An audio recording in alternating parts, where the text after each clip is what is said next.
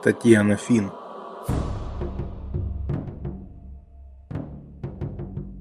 Выстрел.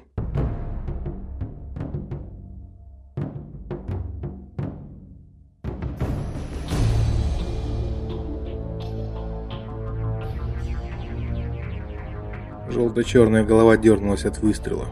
Заряд угодил в фасеточный глаз, и его опаловая сфера помутнела. Насекомое недовольно заворочилось в узком тоннеле. Поврежденного взрывом свода посыпались комья сухой глины вперемешку с гравием. Огромные жвала продолжали методично кромсать добычу. Нога в скафандре рывками продвигалась в чудовищный рот. Сапог со светящимися полосками на боку и цифрой 7 ритмично подпрыгивал. Все, что осталось от Микки. Дэн выстрелил еще раз. Брызнули раскаленные камни, на голову жука лавиной посыпался гравий. Тревожно замигал оранжевым огоньком уровень заряда на индикаторе. Промах. «Седьмой, вы слышите меня?» «Седьмой!» Рация издала пронзительную трель, хрюкнула и астматически захрипела. «Это шестой!» – отозвался Дэн. Огромная голова насекомого, вся в пятнах леопардовой расцветки, повернулась и уставилась на него. Он увидел свое отражение в уцелевших глазах-фасетках, искаженное, как в кривом зеркале. «Седьмой, седьмой, возвращайтесь на базу, как слышите меня?» Рация опять хрюкнула, свистнула, потом в микрофоне что-то щелкнуло. Голос первого теперь звучал четко, как будто тот не сидел сейчас за пультом центральной базы, а стоял совсем рядом. «База, это шестой. Седьмой погиб». Дэн попятился. Насекомое задергалось, пытаясь выбраться из обрушенного тоннеля. Лавиной посыпалась глина. Из дыры показалась жуткого размера суставчатая нога и принялась царапать камни заостренным когтем. «Возвращайтесь на базу, шестой!» Первый прервал связь. Дэн нащупал на поясе последнюю гранату. Индикатор его ружья тревожно подмигивал, сигнализируя о низком уровне заряда. «Скотина!» Процедил он с ненавистью, глядя в выпуклые глаза жуткой твари. В бессильной злобе швырнул обломком камня в пятнистую голову. Камень гулко стукнул хитиновый панцирь и отскочил. Дэн развернулся и, спотыкаясь, побежал к выходу из тоннеля. Впереди блеснула вспышка. Зеркальное забрало шлема автоматически приглушило ослепительный свет разрыва термитного снаряда. Пол заходил ходуном. Бетонные своды затрещали и разорвались, как бумажные. Из разрыва в стене полезли разноцветные кишки кабелей. Дэн отбросило назад. Он покатился по полу, выронив оружие. Опять сверкнуло. На этот раз прямо над головой. Посыпались куски бетона, а индикатор ружья пронзительно запищал, мигая красным глазом. Проклятие, он забыл поставить ружье на предохранитель. Заряд истрачен. Теперь его оружие все равно что дубина. Кто-то подергал его за ногу. Над ним склонилась шарообразная голова скафандра с цифрой 5 на шлеме. За прозрачным пластиком разевал рот в беззвучном крике Фред Маккой. Дэн подвигал рычажок рации. В наушниках затрещало. Тогда он с размаху шлепнул ладонью в перчатке по основанию шлема, где проходили контакты. Что-то пискнуло, хрюкнуло, и голос Фреда прокричал: "Последний снаряд! Основной туннель разрушен, надо пробиваться к базе!" Дэн подобрал бесполезное ружье и побежал вслед за пятым. Еще была надежда пройти в обход через запасной тоннель, которым обычно пользовались только техники.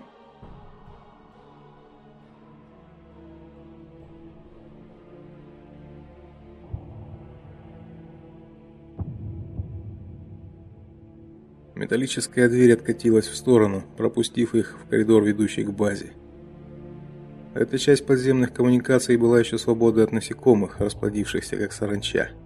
Дверь за ними закрылась. Глухо щелкнул массивный запор. Датчик на стене мигнул зеленым глазом. Топая по коридору тяжелыми ботинками, Фред прокричал: "Ты слышал, что эта тварь пробубнила мне перед смертью? Слышал, Дэн?" "Какая тварь? Жук, что ли? Они еще разговаривают?" "А как же?" хрипло рассмеялся на бегу Фред. Та жучиная тварь соловьем разливалась, когда я нацелил на нее свою пушку. Все толдычила о братьях по разуму. Я как вкатил ей термитной по самые уши, она и заткнулась. Что же они людей жрут, если такие разумные? Дэн остановился у массивной двери. Там была камера пропускника, последняя преграда перед базой. А черти их знают зачем. Фред набрал код пропуска. Может, мы вкусные? Они подождали, пока невидимые насосы откачают из камеры ворвавшийся вместе с ними газ, продинфицируют ее и наполнят пригодным для дыхания воздухом. Герметическая дверь чавкнула и открылась. Дэн снял шлем и облегченно вздохнул. Воздух базы, пропущенный через фильтры, увлажненный и обогащенный кислородом, казался амброзией после дыхательного суррогата скафандра. Ровный свет ламп над пультом управления создавал иллюзию спокойствия и безопасности. Наконец-то. Фред тоже снял шлем и взял его под мышку. Рыжие волосы его топорщились. Веснущатое лицо блестело от пота. Первый щелкнул тумблером на пульте и обернулся. Где седьмой и третий? Седьмого больше нет. Дэн смотрелся в экран над пультом. Тот показывал картинки с камер наблюдения. Дэн узнал тоннель, только что разрушенный снарядом Фреда, дыру, где он оставил пятнистую тварь дожевывать ногу Микки. Пропускник, сейчас пустой и темный. В техническом тоннеле кто-то двигался. Третьего сожрали живьем. Фред отстегнул от крепления на голени плоскую фляжку, открыл, осушил два глотка и бросил пустую посудину в угол. Черт, горючее кончилось. На двери замигал красный сигнал, и голос одиннадцатого произнес. «Первый. Откройте пропускник. Второй ранен». Первый щелкнул тумблером. Картинка из пропускной камеры выпрыгнула в центр экрана. «Одиннадцатый, вы можете войти. Второй остается». Дэн вгляделся в экран. Второй сидел на полу камеры, и даже отсюда было видно, что нога его скафандра оторвана, а из-под рваного края пластиковой брони торчит окровавленный обрубок ноги. Не дурите, первый, он просто ранен. Я обработал ногу. И я не могу его пропустить. Вы это знаете. А вы знаете, что он умрет, если останется здесь. Вы можете пройти, господин Фогель. Второй останется там. Одиннадцатый минуту смотрел в объектив камеры. Потом оглянулся на второго, махнул рукой и шагнул к двери. Открывайте. Зашипели, наполнив помещение пропускника струю дезинфицирующего пара. Картинка на экране помутнела, потом очистилась снова. Лампа над входом мигнула зеленым глазом, и дверь откатилась в сторону. Как наши дела? Деловито, словно ничего не случилось, спросил первый, когда одиннадцатый вошел и открыл шлем. Коммуникации полностью разрушены везде, кроме части ветки в западном направлении. Сухо ответил тот. Мы окружены. Его шлем с тихим щелчком распался на две половины, которые уползли в воротник. Дэн с завистью оглядел скафандр одиннадцатого. Это тебе не стандартные одежки, а усовершенствованная модель, практически маленькая крепость. В ней даже жить можно при необходимости. Одиннадцатый с первым молча посмотрели друг на друга. Потом первый кашлянул и сказал: "Ну что же, по инструкции я обязан спросить всех оставшихся в наличии людей. Будем сражаться до конца или ликвидируем базу?" "Ликвидировать базу?" тяжело выговорил Фред, скребя пальцами голову. Рыжие волосы его окончательно встали дыбом. Ведь это значит, что мы должны будем взорвать все, что здесь осталось, вместе с этой проклятой планетой. У нас нет другого выхода, подтвердил первый. Иначе насекомые воцарятся на ней, и владычеству гуманоидов здесь придет конец. Дэн открыл рот, чтобы сказать: "Убейте этих тварей. Одна из них сожрала Мики. Пусть горят вместе с этой проклятой планетой, не жалко". Планет много, а друг у него был один. Внезапно загорелся индикатор внешней связи. Пискнул динамик под потолком, и грохочущий голос заполнил зал. «Гуманоиды, с вами говорит Колченок четырнадцатый, свистящий от имени Желтого Круга». «Кто?» – ошарашенно спросил Фред. «Колченок четырнадцатый», – подсказал первый. Гуманоиды, мы предлагаем вам сдаться.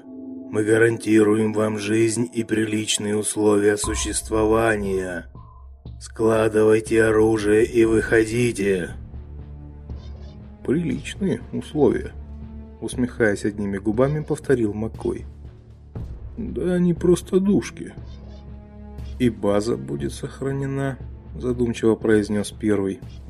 Он постукивал пальцами по пульту, где под прозрачной крышкой бронепластика светилась большая красная кнопка. «Вы что, хотите отдать жукам нашу базу?» – возмущенно выкрикнул Дэн. «Только через мой труп». «Вот именно», – сказал одиннадцатый. Они с первым опять переглянулись. «Постойте», – вмешался Фред. «Мы ж все погибнем». «Я не хочу в клетку», – крикнул Дэн. «Пусть они и горят». «Они разумные».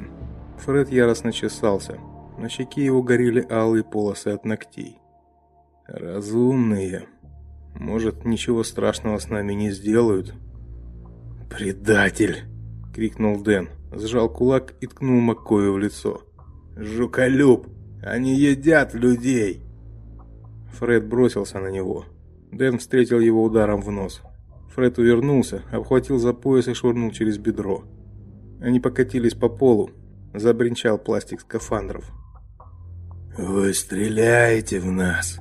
Гремел голос из динамика. Сжигаете заживо. Что мы вам сделали? Это наша планета. Вы пришли сюда, зарылись в землю, отравили почву своими экскрементами. Мы предлагаем вам почетную сдачу. Сдавайтесь или будете уничтожены. Дэн уселся верхом на Фреда и с размаху влепил тому в висок фляжкой, подобранной в ходе схватки той самой фляжкой, которую Маккой, допив свой коньяк, закинул в угол. Фред дернулся и затих. Дэн, хрипло дыша, отбросил фляжку и поднялся на ноги. Его шатало. «Итак, голосуем. Кто за сдачу?» Первый деловито оглядел присутствующих. «Дэн?» «Драться до конца», — сипло ответил тот. С разбитой губы его текла кровь. «Фред?» Макой не отвечал. На губах его пузырилась розовая пена. «Они разумные», – тихо напомнил одиннадцатый. «Они едят людей!» Дэн зажал уши. «К черту!» «Решение принято», – быстро сказал первый. Бронепластик щитка над красной кнопкой уже был откинут, и он вдавил ее в пульт ладонью. Экран над пультом засветился лиловым. На какой-то миг сияние стало нестерпимым, потом медленно погасла. Беззвучно содрогнулась земля. Скафандр Маккоя на полу подпрыгнул. Дэн с детским удивлением увидел, что тело Фреда растаяло, превратилось в туман и пропало. Он повернулся к первому, хотел что-то сказать и не успел. Все вдруг потемнело.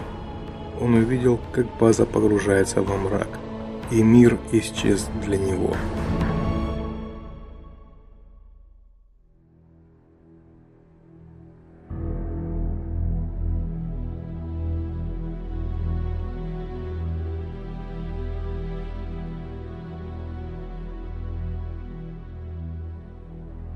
Мы дошли слишком далеко, сказал одиннадцатый, глядя, как оседает на пол пустой скафандр с цифрой 6 на груди. Но признайтесь, игра удалась на славу, отозвался первый. У нас получился прекрасный симулятор для будущих солдат. У нас получилась война на уничтожение. Вы знали, что делали, когда создавали эту игру, господин Фогель. Примите мои поздравления. Эффект присутствия полный. Если бы не наша спецзащита, мы бы с вами даже не поняли, что это не взаправду. Для этих людей все было всерьез. Вы нанесли им моральную травму. Мы преподали им урок. Урок геноцида. Да бросьте вы, Фогель, усмехнулся господин Смит, топ-менеджер компании. Кому нужны эти говорящие насекомые? Их планета давно уже на примете у наших военных. Хороший симулятор вот что сейчас нужно, а не ваши разговоры о гуманности. Значит, разговоры о гуманности пустой звук. медленно проговорил старший инженер, задумчиво поводя пальцами по бластеру на поясе. А геноцид неизбежное зло, да? Вы переутомились, преувеличенно заботливо сказал менеджер. Через минуту компьютер окончательно закончит игру. Мы вернемся в свои тела, и все будет хорошо. Возьмите денек за свой счет.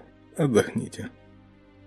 Вы никогда не думали, господин менеджер, что чувствуют разумные существа, когда вы сжигаете их заживо?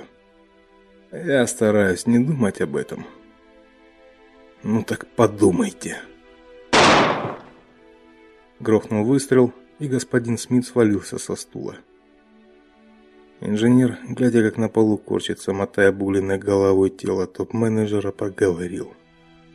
«А вы правы. Эффект присутствия действительно полный». Текст читал Шилов Анатолий.